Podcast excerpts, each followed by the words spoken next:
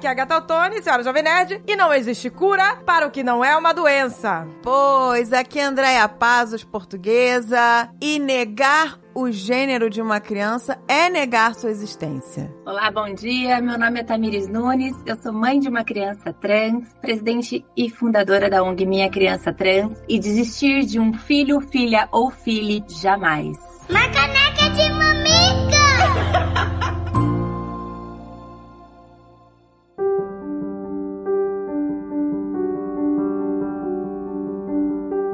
Tamires, como começou a sua trajetória? É muito importante a gente falar, porque a gente já gravou sobre esse tema antes, mas não falamos sobre crianças trans, né? Não, A gente é. tava falando com adultos e tal. Primeiro, a gente quer, tipo, derrubar muitos mitos aqui, né? Que muita gente tem, muita fake news, muito, muita desinformação. É, né? e essa desinformação gera confusão, né? As pessoas ficam com medo desse assunto, preocupadas, achando que as crianças estão sendo prejudicadas. Vamos falar de tudo aqui hoje, gente. É um programa esclarecedor. Exato, porque assim, ni- gente, ninguém nasce sabendo. A gente tem que estar aberto a aprender, sabe? Se você já fecha uma porta assim, entender o que tá acontecendo é péssimo. É isso que eu queria entender, assim, como é que começou pra você, Tamires? Todo esse processo, assim, quando que tiveram os sinais, com que idade? Você já tinha tido contato com alguma pessoa trans ou, com- ou já sabia que poderia se manifestar na infância, etc? Ou ou nunca tinha você, ouvido falar? ou era uma coisa totalmente nova pra você? Não, eu venho de uma família muito conservadora, então eu não tinha na minha vida contato com pessoas LGBT, contato com a comunidade, nem conhecimento sobre pessoas trans, muito menos. A primeira pessoa trans que eu conheci na minha vida foi a minha filha. Os sinais eles sempre estiveram lá. Então, desde a criança muito pequena, a partir dos dois anos e meio, mais ou menos, começou a manifestar um desconforto com tudo que era tipicamente masculino. Porque a gente fala, né, que os pais deixam livre, mas a gente conduz a criança, né? A gente entra na loja de brinquedo e já vai pro setor masculino, se é um menino, se já vai pro setor feminino, se é uma menina. A gente automaticamente já dá o carrinho ou a, a boneca. E vindo de uma família muito tradicional, conduzia dessa forma também. E essa criança começou a rejeitar tudo que era tipicamente masculino, começou a mostrar que isso gerava um desconforto, que não gostava e tinha um interesse muito intenso no feminino. Nós procuramos uma profissional na época, uma profissional da psicologia, que disse que a criança não sabia distinguir o que era feminino e masculino, que eu era uma mãe muito vaidosa e que essa criança tinha o meu exemplo, então por isso que a criança tinha esse gosto, que o pai era muito ausente, trabalhava demais, então que era um- uma falta de referência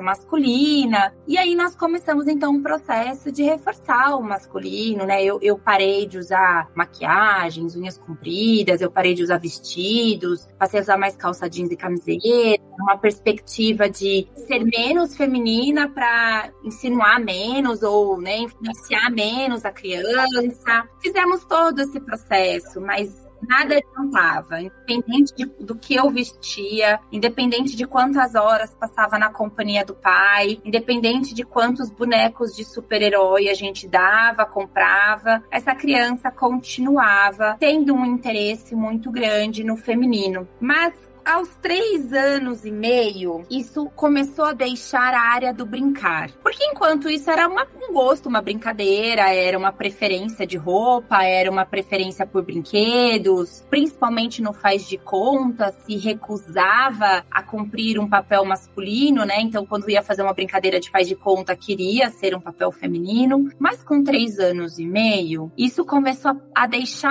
a área do brincar e começou a vir para uma perspectiva do existir.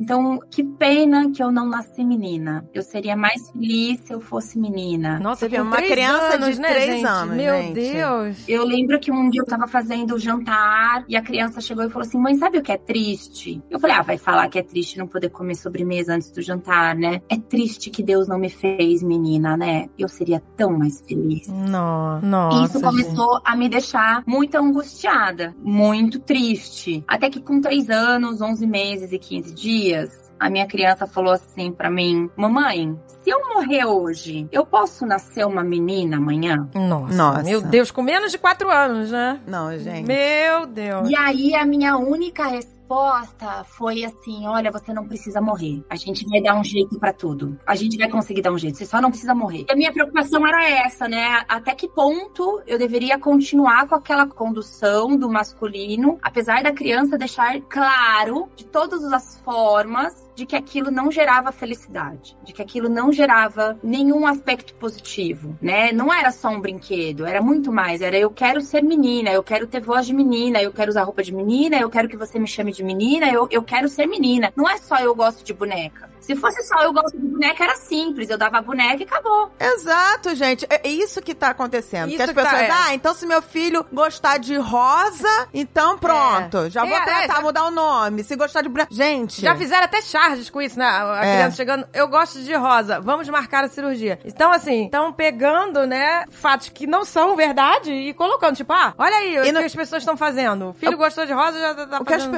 pessoas têm que entender, gente, é que envolve muita dor. Envolve uma criança já desenvolvendo uma depressão, né? Porque é uma crise existencial. Existencial, exatamente. Você tem uma criança de 3 anos já com crise existencial. Você vê o que que a Tamiris fez, né, Tamiris? Você ficou observando isso ao longo do tempo, né? Não foi uma coisa de um dia pro outro, né? É, assim, não é a primeira vez que a criança pega uma boneca ou fala isso pra gente que a gente vai lá e vai fazer uma transição social. Muito pelo contrário, porque, gente, vamos lembrar, não existe chá de bebê da criança trans. Ninguém espera ter uma criança trans, ninguém deseja ter uma criança trans. Não tô falando que é errado, que é vergonhoso ou que eu não tenha orgulho da minha filha, mas tô falando que é uma maternidade, uma paternidade que não é desejada. Ela não é almejada, ela não é desejada, ela não é esperada. Então, assim, o quanto mais as famílias puderem evitar, elas evitam. Só que chega um momento, é assim, ó, ou eu vou perder meu filho pro suicídio, pra depressão, ou eu vou viver a transição. A gente chega num limite. Então, assim, eu acho muito leviano quando as pessoas colocam como se a gente quisesse isso, ou a gente influenciasse, ou a gente num primeiro momento já desse tudo que a criança. Não é sobre isso. É um processo muito intenso, é um processo de dor, é um processo de respeito também. E também seria até louco dizer que a gente quer isso, porque a gente sabe que nós vivemos no país que mais mata pessoas trans no mundo. Então você vai querer botar o seu filho num grupo de risco? A gente tem medos. Nós temos medo diariamente. Eu espero um mundo melhor todos os dias, sabe? A gente precisa de um mundo com menos preconceito a cada dia, porque a gente quer que nossas crianças cresçam e que elas continuem tendo o direito de existir. Pois é. Né? Só que o que acontece? Infelizmente, no mundo de hoje, os conservadores, principalmente, pegaram as pessoas transgêneras pra Cristo agora. Botou na cruz, porque agora focou todo o ódio deles. Não falam mais da, da- de orientação sexual. Pra eles não importa mais. Eles já não ligam mais, né? Ah, se é gay, se é... Agora, eles estão atacando diariamente as pessoas trans. E isso é chocante. Por isso que a gente, sabe, quer martelar esse assunto, falar uma, É. duas, três, dez vezes. Não, Não, e é importante a gente entender, gente, que as pessoas trans não nascem com 18 anos. Elas não brotam de vasos. Não existe plantação de pessoa trans. Não vem uma cegonha e joga uma pessoa trans no mundo com 18 anos. Há uma infância e uma adolescência. Inclusive, muitas pessoas trans adultas falam que na sua infância, que na sua adolescência já se sentiam dessa forma, ou já sentiam um desconforto e não sabiam o que era. Então, assim, essas pessoas não nasceram com 18 anos. E pelo contrário, houve uma adolescência, houve uma infância, e infelizmente é nessa fase da infância e da adolescência que eles começaram a ter suas primeiras violências e violações de direitos. Então, quando a gente acolhe uma criança ou um adolescente trans, a gente está protegendo para que ele tenha uma vida adulta mais saudável. A gente está preservando aquele desenvolvimento de mais violências e violações. E aí eu, eu me pergunto, e por que isso gera tanto ódio? E por que isso gera tanto incômodo nas pessoas? Em cima do escorregador, no parquinho, todas as crianças são iguais. Fazendo uma prova em sala de aula, todos os adolescentes são iguais. Tem que ficar mais nervoso, tem que ficar menos nervoso, mas todos são iguais. Então, o que, que o adolescente trans provoca para a família, para as pessoas, para os religiosos, para existir tanta raiva assim. E, e há uma grande confusão entre sexualidade, identidade. As pessoas confundem muito isso, colocam tudo no mesmo balaio de gatos, né? e é incrível porque assim, o xingamento que eu mais recebo, por incrível que pareça, é de pedófila, para vocês verem o nível de como as pessoas estão desinformadas. Estão muito desinformadas, gente. É importante a gente entender que identidade de gênero é como eu sou, o que eu sinto, como eu quero que as pessoas me respeitem, o papel que eu quero cumprir na sociedade, se é de menino ou de menina, se quando eu tiver um filho eu quero ser mamãe ou papai. Já a minha sexualidade é por quem eu olho afetivamente, sexualmente, eroticamente, né? E isso se desenvolve partes cerebrais diferentes, partes corpóreas diferentes, em tempos de vida distintos. Enquanto aos 24 meses de vida, uma criança tem estrutura cognitiva para entender o que é gênero, a sexualidade começa a florar na puberdade, né? O interesse erótico, afetivo, sexual começa na puberdade. E as pessoas realmente confundem muito. Não, e é muito comum agora botarem, né, pessoas trans ou até mesmo toda a comunidade LGBTQIA+, associar a uma perversão, uma promiscuidade, né, como você tá falando, né? Você misturar coisas que não tem nada a ver. É Não, tipo- eu quero saber por que misturar pedofilia, Pois é. entendeu? Com pessoas trans. Sendo Porque que a maior parte, né, do- dos casos de, de pedofilia são homens, homens. cis. É, mas é porque as pessoas acham que uma criança trans é uma criança hipersexualizada, é uma criança erotizada. E, na verdade, uma criança trans é uma criança respeitada, amada e acolhida. Ela é uma criança como qualquer outra criança. Não tem nada de hipersexualização, não tem nada de perversidade, não tem nada de erotização dessas crianças, né? Então, é preciso tirar isso e entender que a criança trans ela é uma criança respeitada, é uma criança ouvida, é uma criança legitimada, é uma criança que é amada. E se ela tiver esse ambiente de acolhimento, respeito e inclusão, ela tem condições de se desenvolver como qualquer outra criança, sem violência, sem violações, e vai ter um futuro como qualquer outra pessoa da sociedade. Então, assim, é absurdo as confusões que as pessoas fazem por falta de informação mesmo. O que acontece é pessoas dizendo que estão se informando. Ah, não, mas eu tô estudando sobre o assunto. Eu estou me informando, mas com quem? Com pessoas transfóbicas? Porque isso não é estudar, né? Isso não é se aprofundar no assunto. Você quer se aprofundar no assunto, você tem que procurar pais e mães de pessoas trans. Exato, De crianças vai- trans.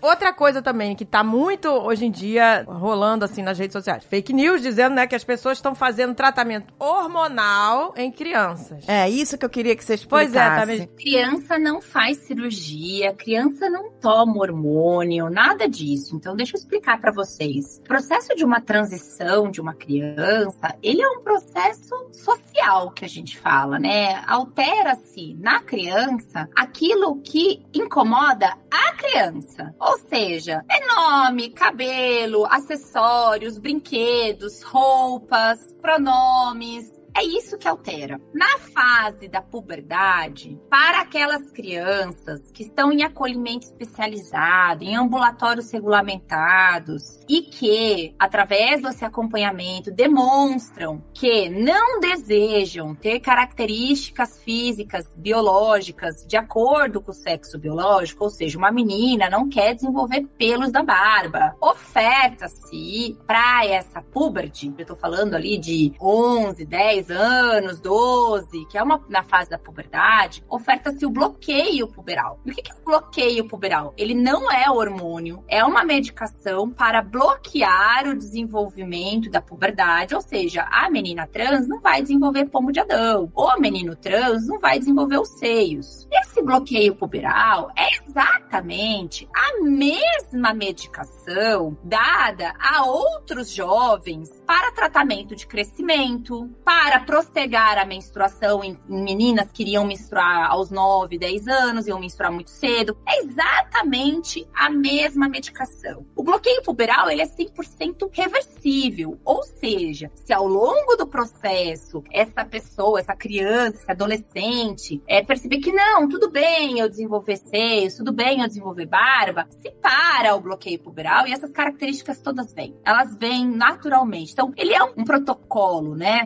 100% reversível, acompanhado com uma equipe especializada, através de escuta daquele jovem, através de escuta da família. Não são todos os jovens que fazem, não é uma coisa compulsória, ah, toda criança trans, todo adolescente trans faz bloqueio brawl. Não, né? Então tem uma análise né, do nível de sofrimento, da disforia que isso poderia causar e vem para preservar sofrimentos e preservar que façam outros procedimentos na vida adulta. Então, se um menino trans não desenvolve seios, na vida adulta ele não vai precisar fazer uma cirurgia de masectomia masculinizadora, né? Então a gente está preservando o sofrimento. Se uma menina trans, a voz dela não engrossa, ela não vai precisar fazer anos e anos e anos de fono, né? Então a gente tem aí uma possibilidade de um desenvolvimento corporal mais saudável, que previna sofrimentos e que previna também outras medidas corpóreas que são possíveis após os 18 anos, né? Mulheres trans terem que fazer laser na barba para tirar os pelos. Se tem acesso ao bloqueio puberal, isso não, não vai ser necessário porque não vai desenvolver esses pelos na barba. Imagina a dor que seria, vamos supor, uma criança que se identifica com o gênero masculino desenvolvendo seios. Exato. Imagina o quão cruel seria isso, Não, né? Pra a Tamires- cabeça é. da, da, da criança, né? E como a Tamires falou, não é da noite pro dia. Você não pega uma criança de 5 anos, vamos lá, vamos tomar o, bloquea... né, Não. o bloqueador. Não. Não, o bloqueador ele tem a fase da puberdade. Exato, você tá acompanhando aquilo há anos, né? A criança já demonstrou. Exatamente.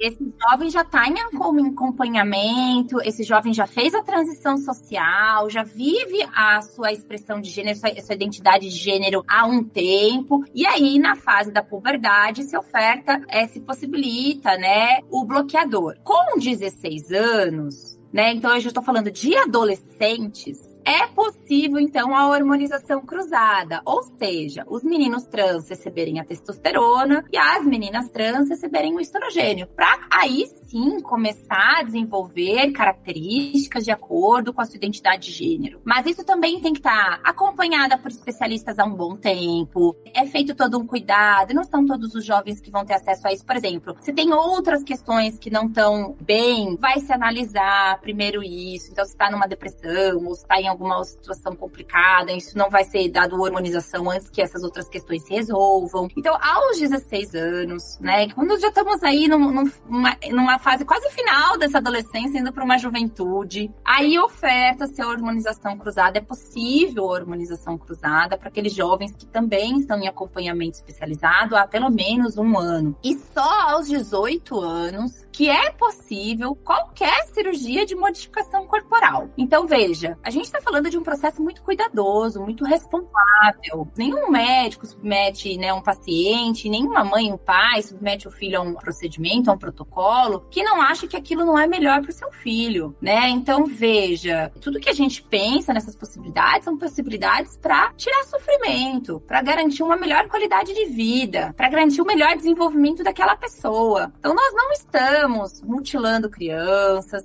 crianças não fazem cirurgia, nós não estamos hormonizando crianças, crianças não são hormonizadas, qualquer coisa ligada ao hormônio é só a partir dos 16 anos. E as cirurgias corporais só a partir dos 18. É importante isso ficar muito claro. Tem que ficar muito claro. é, gente. e até você vê, até o bloqueador puberal você não vai dar pra uma criança que, sabe, ontem não tava falando sobre isso, aí hoje, oi, sabe? Olha, Exato. eu tô me sentindo diferente. Pronto, vamos bloquear. Não, não. Tem que ter uma análise clínica por psiquiatra, psicólogo, pediatra. É uma equipe toda que acompanha para entender é, se há necessidade mesmo daquele bloqueador, né? Se é uma possibilidade. A idade certa, ele tem uma fase certa da vida que ele acontece, que é o Tanner 2 da puberdade. E por isso que a gente fala que não tem idade pro bloqueador, né? O Tanner 2, ele pode acontecer num jovem de 13 anos, como pode acontecer de 10 vai do desenvolvimento de cada um, né? Mas é na fase Tanner 2 que ele dá entrada nesse bloqueio puberal. Então, não é uma coisa que assim, do dia pra noite, ah, a criança vai se falar trans e aí no dia seguinte já tá com acesso ao bloqueador. Não. Até porque os centros especializados para esses atendimentos, eles estão com fila de mais de um ano. Não é um processo fácil, gente. Não é pastelaria, você chega lá, pede um pastel e sai correndo. Não é assim. E assim, as pessoas estão com esse medo, ah, estão é, dando hormônio pra crianças, é, estão ameaçando os pais. Então, assim, gente, se aconteceu de alguém, de algum pai, sei lá, tivesse acesso a medicamentos, não sei. Se algum pai fez isso com o filho, ele tá errado, entendeu? Ele cometeu uma monstruosidade. Da mesma forma que tem médicos que fazem coisas erradas. Aí você vai invalidar todos os médicos por causa disso. Tipo, a gente tem um tio, né? Ele ia ser operado desnecessariamente. Ele ia operar a coluna dele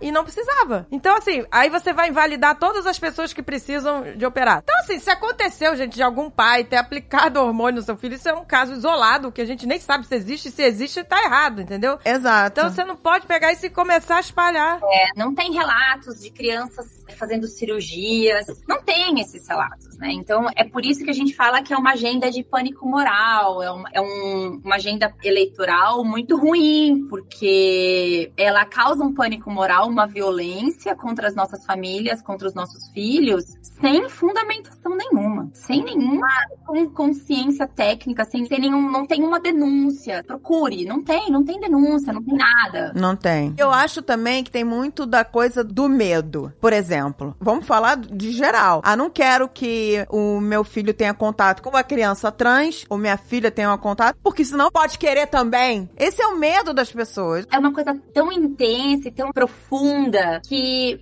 se não for aquela pessoa, se ela não tiver aquela identidade, ela não dá conta de manter. Então, não é uma modinha que é fácil, exatamente porque tem muita transfobia, tem muita mudança, tem muito estigma. Então, assim, veja, um adolescente que tenha contato com um jovem trans, ele não vai pôr um vestido porque ele não vai dar conta de sustentar aquele vestido, não vai dar conta de fazer uma transição e encarar a família, encarar amigos, encarar a sociedade, porque não é fácil. Eu vejo muitos comentários que falam assim: ah, mas é a mãe que preferiu ou é o caminho mais fácil. Aonde é o caminho mais fácil? Aonde que é o caminho mais fácil ver minha filha sendo excluída das festinhas da escola? Aonde que é o caminho mais fácil ter se denunciada no conselho tutelar? Aonde? Eu, eu não consigo achar onde que esse é o caminho mais fácil. Eu não consigo entender. Então, assim, para mim é uma coisa que é muito surreal, sabe? Esse, ah, foi mais fácil. Eu não acredito nisso. E outra coisa, a gente tem que lembrar que a criança, ela tá numa fase de experimentação também, né? Então, por isso que a gente tá falando aqui, né? Não quer dizer que o seu filho ou sua filha, né? Ah, eu, olha, eu gosto de brincar de carrinho, eu tô gostando de experimentar roupas diferentes, né? Que ela é uma criança trans, né? Não quer Isso dizer. tudo é um processo, porque a criança experimenta, né? Às vezes até. Nossa, gente, quando a gente era criança, a gente fazia isso. Dava beijinho de estalinho na amiga, entendeu? É, e, e é por isso que eu falo que tem três palavrinhas mágicas, que é consistência, persistência e insistência da criança ou do adolescente, e que essa identidade ela tem que vir mais de um aspecto da vida não é só no brincar. É no brincar ou no vestir, é no brincar e no, e no identidade. Um menino que gosta de brincar de boneca, ele é só um menino que gosta de brincar de boneca. Ele não é uma menina trans. Uma menina que gosta de futebol, ela é só uma menina que gosta de futebol, ela não é um menino trans. Agora, o menino que gosta de brincar de boneca, que quer ser chamado de boneca, que quer ter papéis sociais igual uma boneca teria, que quer ser mamãe quando for tiver um filho, que gostaria de ser menina, aí eu tô falando de uma questão de identidade. Que vai além do brincar, que vai muito além do brincar. Que carrega dor, carrega tristeza, É, porque né? vem associado a isso, gente. Não é um sonho, né? Quando a gente, principalmente quando a gente não tá preparada. É outra coisa quando os pais já têm essa consciência. Mas quando a gente não tem, a gente vê a criança começando a sofrer e carregar uma dor que você não sabe do que se trata. Eu vou te dar o meu exemplo, que por muito tempo eu relacionei a tristeza do meu filho e a depressão dele ao abandono do pai. E não as questões de gênero, entendeu? E ele também não sabia. Ele só foi começar a despertar isso na adolescência. Estava lá desde a infância, mas ele não verbalizou, até porque ele também não entendia. É, ele né? mesmo, né, não entendia o que tava acontecendo, né? É, ele só foi começar. Então tem gente, muitas pessoas que chegam pra mim e falam assim: "Ah, mas o, o meu filho ou minha filha nunca demonstrou nada na infância e agora na adolescência". Então, mas é que nem todo mundo vai vir desde de tão pequenininho com essas indagações, né? Às É, a vezes- pessoa sente um desconforto, mas não sabe o que que é. É também é porque assim, ó, gente, é um processo de informação, de autoconhecimento. Muitas famílias às vezes chegam assim, ah, mas não mostrou nada na infância. Mas não é só a pessoa trans que vem na infância. A, a transgeneridade, aquela pessoa pode entender a sua transgeneridade, ela pode compreender a sua identidade de gênero ao longo da vida. Então pode vir aos 4, 5, 10, 15, 20, 30, 50, 60 anos, não importa, né? Não importa na fa- fase da vida que venha, não importa a idade que isso seja entendido, compreendido. A gente tem que respeitar e acolher. E não é uma questão de aceitar. Eu, eu falo, eu não aceito a minha filha. Porque quando a gente fala em aceitar, eu tô falando de opção. Eu posso aceitar ou não alguma coisa. A minha filha filha não teve escolha. Ela nasceu assim e é assim que ela é. Se ela não teve escolha, eu, enquanto mãe, também não tenho. Então eu não tenho que aceitar nada. Eu tenho que respeitar, acolher e amar. Não é uma escolha minha. Porque se ela não teve escolha, eu também não tenho. Nossa, isso realmente é frase maravilhosa, porque é isso mesmo, não é, não é que tem que aceitar, não é uma opção. O meu filho, desde criança, ele não gostava de brincar de boneca. Eu dava as bonecas. Ele não recusava, mas ele não brincava. Quantos anos ele tá agora? Ele tá com 29, já é um homem. mas quando criança, eu botava lá assim, ele arrancava em um segundo. Eu achava assim, ah, acho que incomoda, sabe? Eu achava que incomodava, tipo, ah, puxa o cabelinho. A roupa ele nem reclamava, mas ele não pedia roupas femininas, entendeu? Na hora de uma festa, todos os aniversários dele, nunca, ele nunca queria um- uma festa de princesa, nunca. E ele nunca, na época... como- Ele nunca falou. nunca falou, olha, quero ser chamado É, de nunca. outro nome, ou, né? Nem ele Entendia, entendia. né? Mas é isso que eu quero tocar, gente. Existia uma tristeza ali. Era uma criança feliz que brincava, comunicativa, mas eu sempre falei, eu já gravei e falei isso. Existia uma tristeza no olhar do meu filho que só eu enxergava. E eu associava ao abandono do pai, porque o pai foi embora quando tinha cinco anos e nunca mais voltou. Então eu associava isso. Aí eu falava, nossa, eu não tô sendo suficiente pra suprir isso, né? E eu ficava com aquelas culpas, né? Até que na adolescência eu comecei a perceber, ah não, eu acho que o Alan, na época eu falei, eu acho que tá se descobrindo lésbica. É, todo mundo achou, né? A gente achou que era... Porque, por causa da, que já não queria, né, mais nada femi- mais É. feminino. A gente achava que era uma mulher cis lésbica. Uma- ex- exatamente, né? Foi isso que eu comecei a entender, né? Até que um dia, numa discussão que a gente tava tendo, ele virou pra mim e falou assim: "Eu quero ser um homem melhor que meu pai". Aí eu olhei pra ele e falei assim: "Mas você já é uma pessoa muito melhor do que seu pai, do que eu, do que muita gente que eu conheço". Falei: "Você já é uma pessoa brilhante. O que você quer já se realizou desde que você nasceu". Mas dali pra frente, aquela frase ficou lá marcada. Ali que despertou alguma coisa. Falei assim: "Não, mas por que que falou um homem, né? E não uma pessoa?". E conforme foi passando pela adolescência, a depressão foi aumentando, né? Então aquela tristeza do olhar passou a ser um, um quadro clínico de depressão. Tomava remédio, tratava e nada mudava, nada acontecia. Nossa, mas não pode tomar uma dose maior ainda, né? Porque senão dá sono demais, porque senão, enfim, até que realmente a gente entendeu o que estava acontecendo. Ele já tinha um acompanhamento psicológico, mas não de uma psicóloga que era especializada em crianças e adolescentes trans, entendeu? Que já sabia lidar. Que também tem isso, né, Tamires? Às vezes a pessoa Esse é o perigo, ajuda, né? Mas também a pessoa, o próprio psicólogo diz, não, isso aí é uma fase. A gente tem que lembrar que, infelizmente, a maior parte das formações elas não têm como temática obrigatória transgeneridade, muito menos transgeneridade infanto-juvenil. Então, esses profissionais, eles saem formados, mas sem esse conhecimento. E muitas vezes eles cometem erros e equívocos em atendimento porque eles vão se basear na religião deles, eles vão se basear nos estigmas, eles vão basear na- nas vivências pessoais deles do que tecnicamente entender essa identidade. Você já tem um viés aí, né? Aí como é que você vai avaliar? Aí você leva um- uma criança no psicólogo que é completamente contra, e aí vira pra você e fala assim: não, não tem nada a ver. E aí você vai continuar negando toda aquela situação. Você vai ver essa criança, esse adolescente entrar em depressão. Você vai ter que Exato. lidar com tristeza e com muita dor. Não ter um apoio verdadeiro nessa hora, com pessoas realmente especializadas no assunto, não vai adiantar nada, não vai te ajudar em nada, vai só piorar a situação.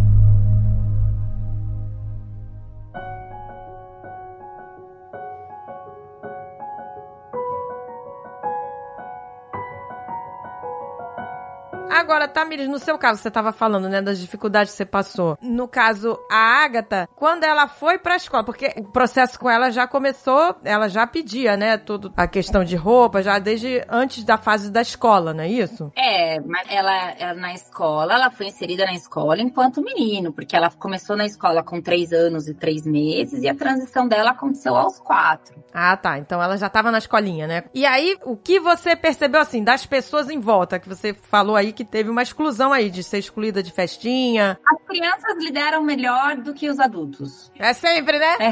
É, isso, crianças É, claro, teve uma ou outra que foi maldosa, teve uma ou outra que pegou no pé, que tentou bater, teve. Mas a grande maioria chegou pros pais e falaram: pai, o Bento agora é Ágata, porque ele tá feliz assim, tá bom? Entendeu? Então as crianças lidaram muito melhor que os pais. Os pais não. Os pais ficaram preocupados se isso não ia incentivar as outras crianças. Os pais ficaram preocupados sobre qual era a influência que isso ia acontecer. Os pais não, não lidaram bem. As crianças lidaram muito melhor. Mas aí como é que era assim? Tipo, vocês têm grupo assim de WhatsApp da escolinha? Tinha, por exemplo? Aí falava sobre isso ou ficou todo mundo meio. Você sentiu uma exclusão das pessoas? Tipo. Eu comuniquei, né? A gente ouviu, foi, foi feita uma comunicação de que a partir daquela data, então eu tinha uma menina e que o nome era Agatha e que a gente pedia que todas as famílias respeitassem, ensinassem os filhos a respeitar e quem quisesse falar comigo no privado poderia falar. Algumas famílias vieram tirar dúvidas, enfim, mas a situação foi muito complicada, a gente precisou fazer uma reunião com todos os pais, chamar, chamar psicóloga para explicar é, o que é uma transgeneridade, que não tem nada a ver com sexualidade, que também não ia incentivar as outras crianças. Então, não foi fácil, não foi um processo fácil. E a, a diretoria não estava preparada, os professores não estavam preparados. Eu falo que o ensino fundamental, que as escolas de crianças pequenas estão muito despreparadas para essas possibilidades de infâncias diversas, estão muito despreparadas, né? No ensino médio, a gente ainda encontra profissionais com um olhar mais atento, né? Ainda que há um despreparo, você ainda encontra profissionais com um olhar mais atento, mas os profissionais de ensino fundamental, os profissionais de crianças, eles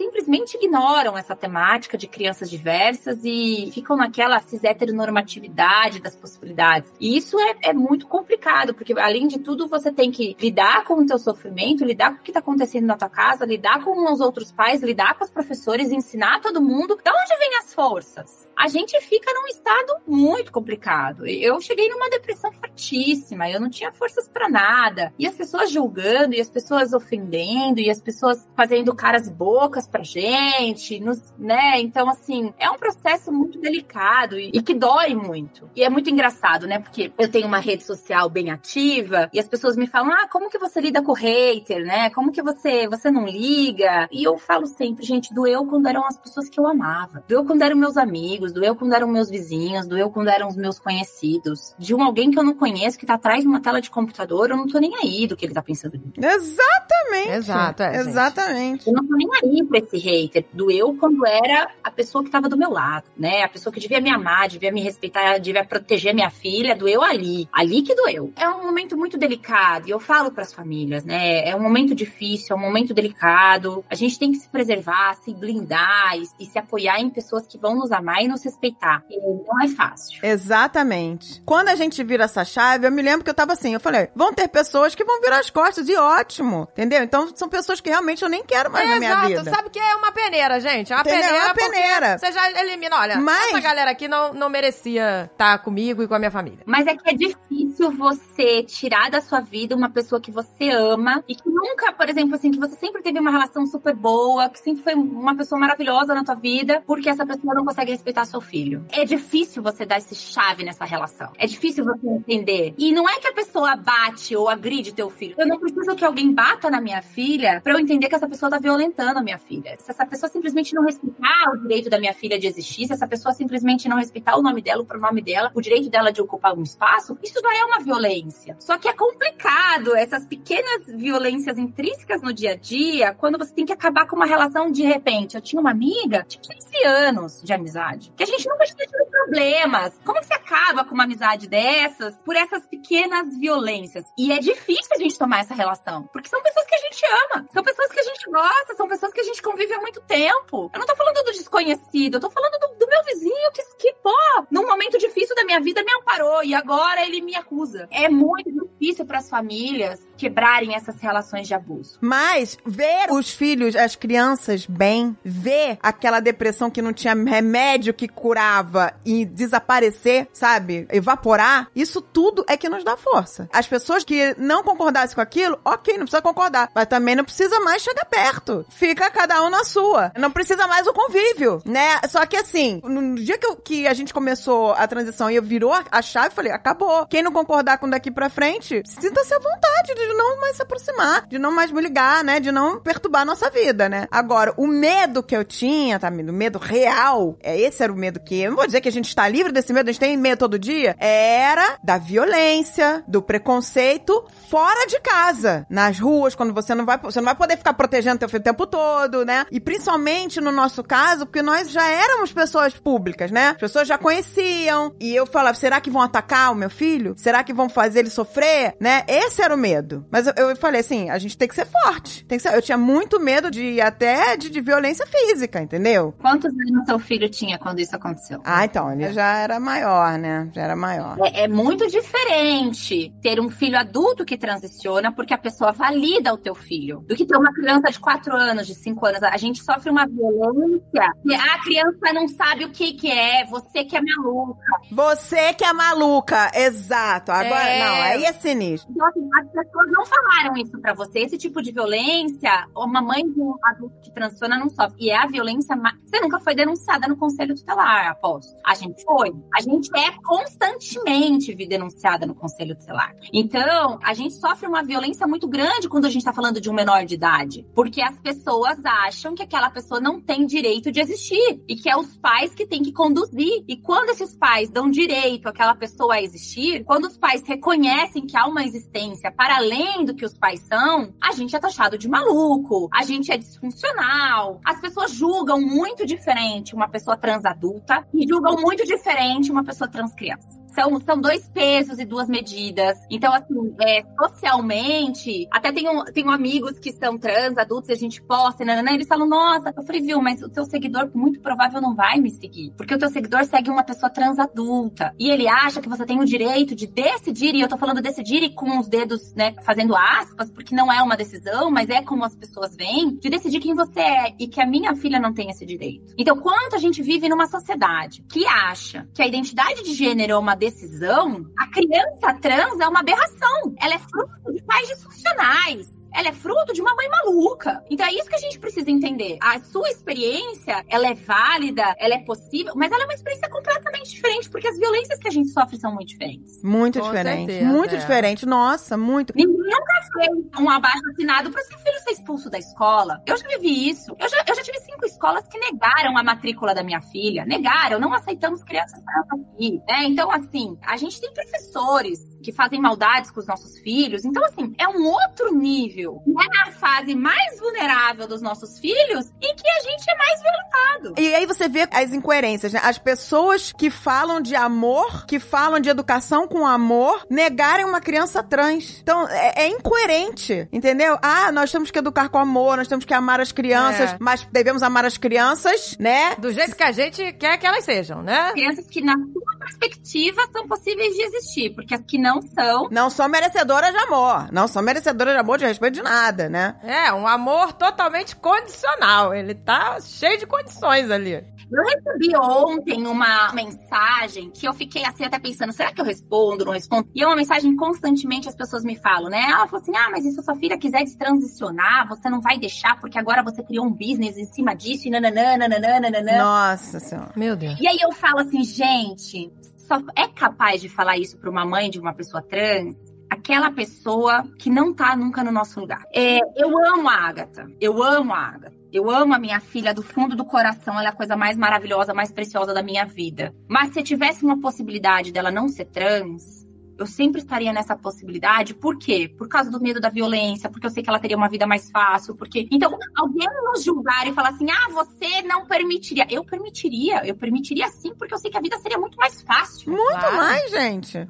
de hoje eu ter uma ONG que fala isso, uma é, é para além da minha filha, é para além dela, vai, por direitos de uma comunidade inteira, por direitos de uma população que não tem voz. E eu resolvi dar minha voz a isso. Eu não tô dando voz só para minha filha, eu tô dando voz para crianças trans expulsas de casa com 11 anos de idade que estão lá em exploração sexual. Então, assim, é, a gente precisa falar. E se eu resolvi falar, isso não quer dizer que eu tô cerceando o direito da minha filha de existir, porque eu sempre olho para ela e falo: tá tudo bem? Você tá feliz? Tá, então a mamãe tá seguindo. A hora que as coisas quiserem, que você quiser que as coisas mudem, você me avisa. E é uma conversa muito franca. Então, assim, é muito engraçado julgar e falar assim: ah, você não vai permitir. Cara, só você sendo mãe de criança trans pra você saber que a gente permitiria a qualquer instante. Exato. Lógico. Não porque eu não amo a minha filha, mas porque eu sei que a vida dela seria mais fácil. Exatamente. Muito melhor, menos violações. E você olha e fala assim, realmente, essa pergunta é porque você não entendeu nada, né? Você tá me fazendo que você realmente não sabe o que é sentir, o que eu sinto, o medo que eu tenho de deixar minha filha na escola. Eu tenho medo de deixar minha filha na escola. Porque a escola já violentou minha filha de várias formas. A minha filha já apanhou dos meninos da sexta série, ela tinha cinco anos. Meu Deus, Nossa. gente, que isso? Meu Deus do céu. E o filho da professora, professora na qual eu pedi sigilo da informação. Eu pedi sigilo, não, como, não quero que ninguém saiba que minha filha é uma criança trans. Tava lá os meninos da sexta série agredindo minha filha. Meu Deus, De cinco gente, anos. Meu Deus, que absurdo. É, a minha filha tem medo de fazer xixi no banheiro. Ela não vai no banheiro da escola. Ela tem medo, porque já aconteceram coisas no banheiro com ela quando ela tinha quatro anos e meio. Aí você vem falar pra mim que é o caminho mais fácil. Não, não é o caminho mais fácil. Não é o caminho mais fácil, porque eu sou uma mãe que tento entender que todo dia alguém vai matar minha filha. De alguma forma. Não convidando ela pra festinha de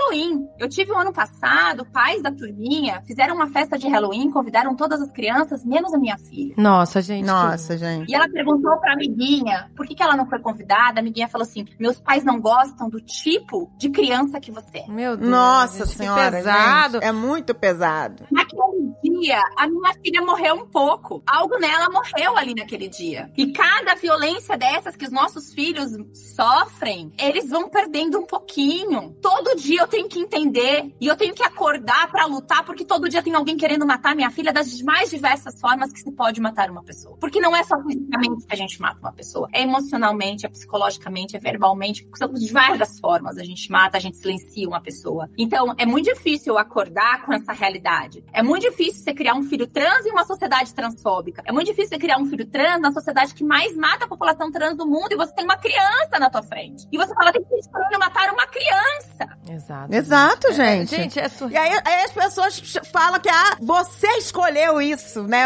Imagina. Você influenciou. Você influenciou, você que botou isso na cabeça da criança. Imagina se a gente vai querer Que exato. que os nossos filhos corram mais risco do que já corre. Que o mundo, as a gente corre, todo mundo corre risco de ter um filho sequestrado, Ah. né? De ter um filho. Todo mundo corre Aí risco. você adiciona mais. Mas aí você risco. adiciona toda essa carga absurda em cima, que é absurda, é surreal, de preconceito, de crueldade, porque é cruel. E se a gente vai querer isso, né? A gente só quer continuar sendo mãe. Porque eu vou te dizer, Tamir, se você negar essa existência do seu filho, porque tem, ah, nesse momento, tem várias crianças com pais É. que não aceitam isso. E essas crianças estão em dor profunda e talvez esses pais não vão continuar sendo pais por muito tempo. Porque talvez essa criança não passe, não consiga passar da adolescência. Porque a gente sabe da quantidade de casos de suicídio entre adolescentes que não são aceitos. E aí você- essa pessoa vai ter que dormir com essa pro resto da vida. Entendeu? Porque você corre o risco de perder o seu filho, mesmo assim, mesmo que você ache que você está protegendo. Ah, não quero, porque eu sei que é- todos nós temos medo. Mas não é questão só de medo. Muitas vezes é medo, é preconceito, junta tudo, é, é uma salada, né? Mas você corre o risco de perder essa pessoa. E talvez você nem perca. Talvez ela continue só sobrevivendo. Mas a que custo, né? É, não é mais vida,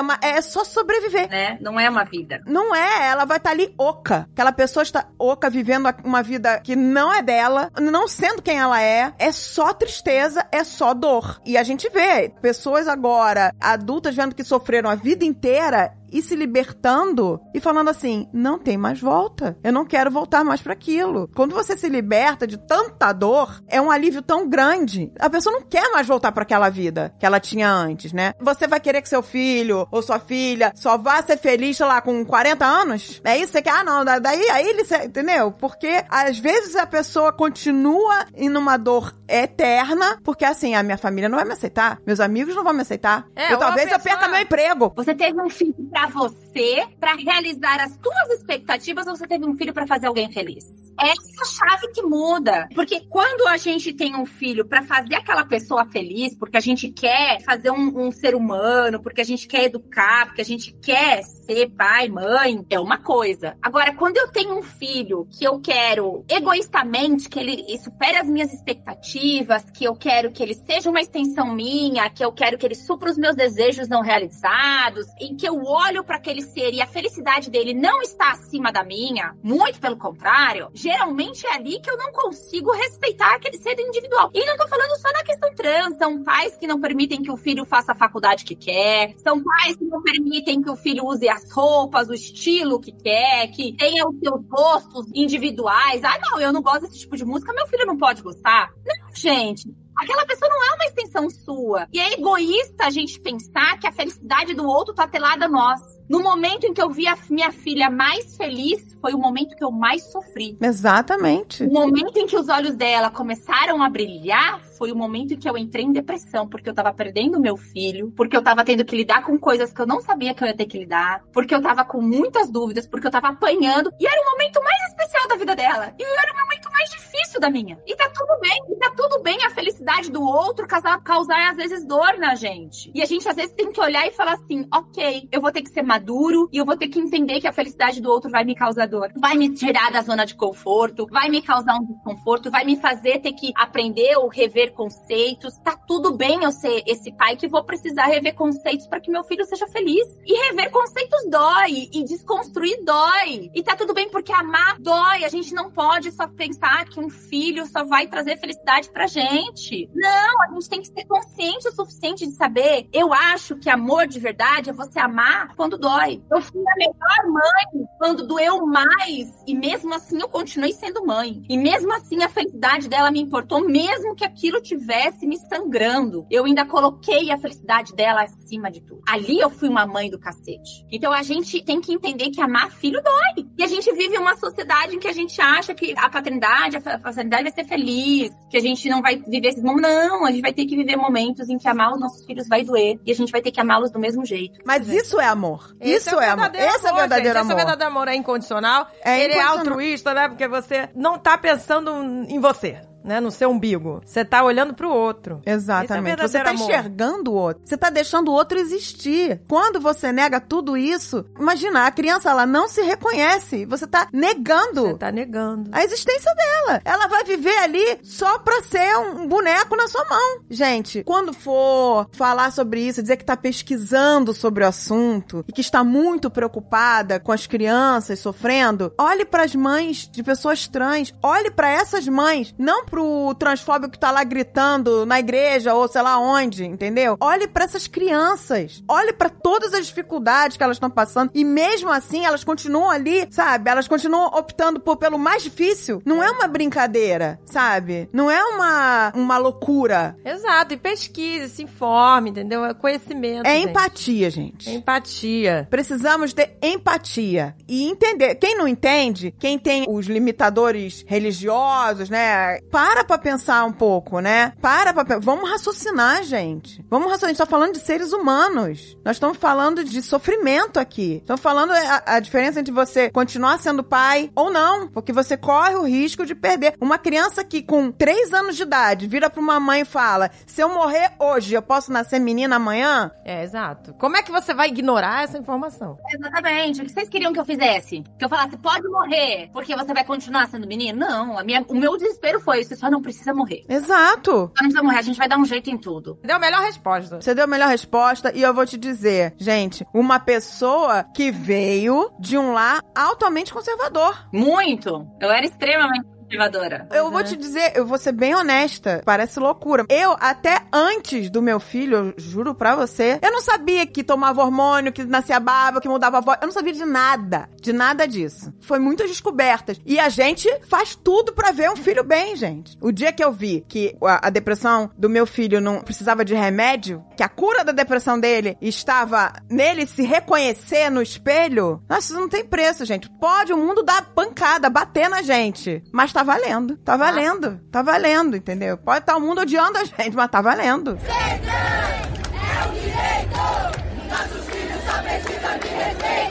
E agora, Tamires, a Agatha tá com quantos anos agora? Oito anos. Ó, é quase da idade da minha filha. Minha filha tá com nove. Mas agora é uma fase que vo- você acha, assim, que no caso dela, assim, na, na escola, na vida dela, tá, tá mais calmo, assim, ou, ou é todo dia uma batalha o tempo todo? Ah, eu acho que filho é igual videogame, né? Quando a gente acha que deu aquela fase, muda a fase, fica tudo diferente. Ela sabe quem ela é, ela tem orgulho de quem ela é. É, A gente fala com muita naturalidade, com muita tranquilidade tranquilidade aqui quem ela é. A minha casa hoje é repleta de pessoas LGBT, de mulheres trans, travestis e homens trans vivem na minha casa. Então, ela é muito tranquila que ela é, mas ela tem receios, ela tem os medos dela, ela tem os traumas dela. E aos poucos a gente vai lidando no tempo dela, né? Isso é uma coisa muito íntima dela. Eu respeito quando ela quer falar, eu permito que ela fale. Quando ela não quer, eu também respeito. Eu acho que é, é isso, né? Eu respeito ela. Eu respeito as questões dela e aos poucos a gente vai lidando com o que vai aparecer. Também não trago as minhas ansiedades para ela, porque eu não posso fazer isso. Eu não posso trazer informações para ela que ela não tem condições de administrar como uma criança de 8 anos. Não posso falar, filha, sabia que a sua expectativa de vida é 35 anos? Não vou falar isso para minha filha nunca. Ela é criança. O maior problema dela hoje é porque eu não mandei Nutella no, no lanche e ela ficou brava comigo. Ela foi pra escola brava, puta da vida, porque ela queria bisnaguinha com Nutella. E eu mandei bolacha integral.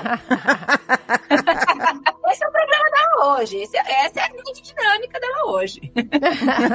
e sua família em volta, assim, você tem um apoio de parte da família? Sim, todo mundo respeita a minha filha, todo mundo acolhe ela, é, é muito bom. Foi um caminho, né, pra chegar até aqui, mas mas a gente conseguiu. Ai, que bom, gente. E olha, gente, não tem idade, tá? Porque eu tive medo das pessoas que eu mais amava não entenderem, entendeu? Esse é o medo que a gente passa, né? Eu falei, mas será que a Bisa vai entender? A gente tem esse medo. Mas quando tem amor, gente, é lindo demais. Quando tem amor é possível, né? Gente, a gente tinha. Ela não, ela não vai entender, a Bisa não vai entender, não é da época dela. Eu tenho a filmagem da primeira vez que a Bisa viu quando meu filho já tava transicionando. É a coisa mais linda do mundo. É, é a coisa mais linda. Eu até me emociono. Porque é lindo, sabe? Porque o amor tá acima de tudo, gente. O amor tá acima de tudo, gente. Pois é. Fazendo uma observação aqui, dialogando com vocês, né? Devagando sobre isso, eu acho que não é o amor acima de tudo, é o respeito acima de tudo. Você não precisa amar para respeitar uma pessoa trans. E quando a gente coloca coloca o amor acima de tudo. A gente coloca que as pessoas trans só vão ser respeitadas por aqueles que as amam. A pessoa trans, ela pode ser respeitada por qualquer um, independente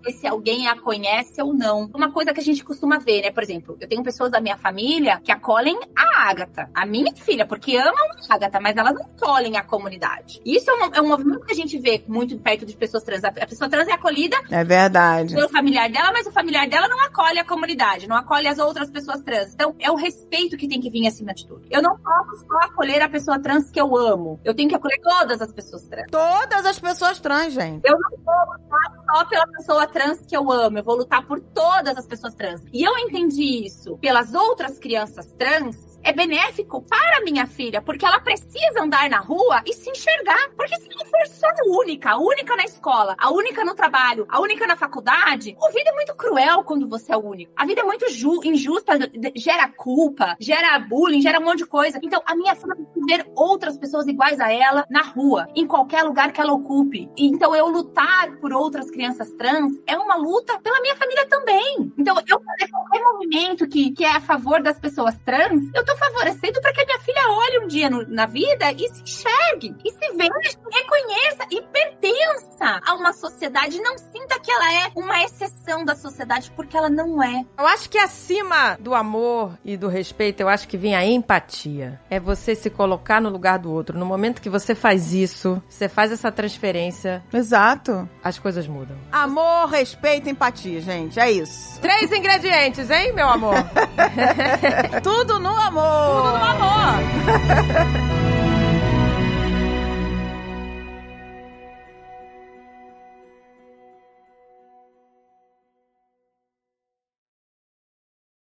Este podcast foi editado por Radiofobia, podcast e multimídia.